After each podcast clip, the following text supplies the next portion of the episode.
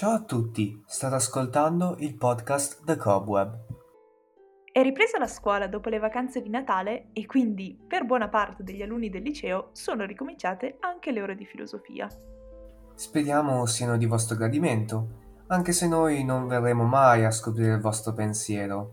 Oggi noi saremo tranquilli e vi porteremo solo delle citazioni.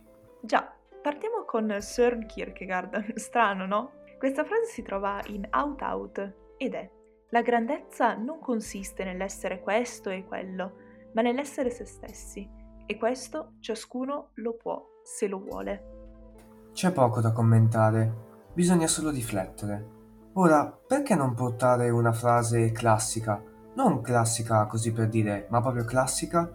Si trova nei colloqui di Confucio, nella Bibbia, in altre opere, magari formulate in modo diverso, ma sempre con la stessa sostanza. È una frase da ricordare spesso.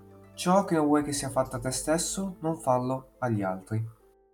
Proseguiamo con un filosofo del XVI secolo, tra i più celebri del Rinascimento francese, Michel de Montaigne. Nella sua opera Saggi scrive La più sottile follia è fatta della più sottile saggezza.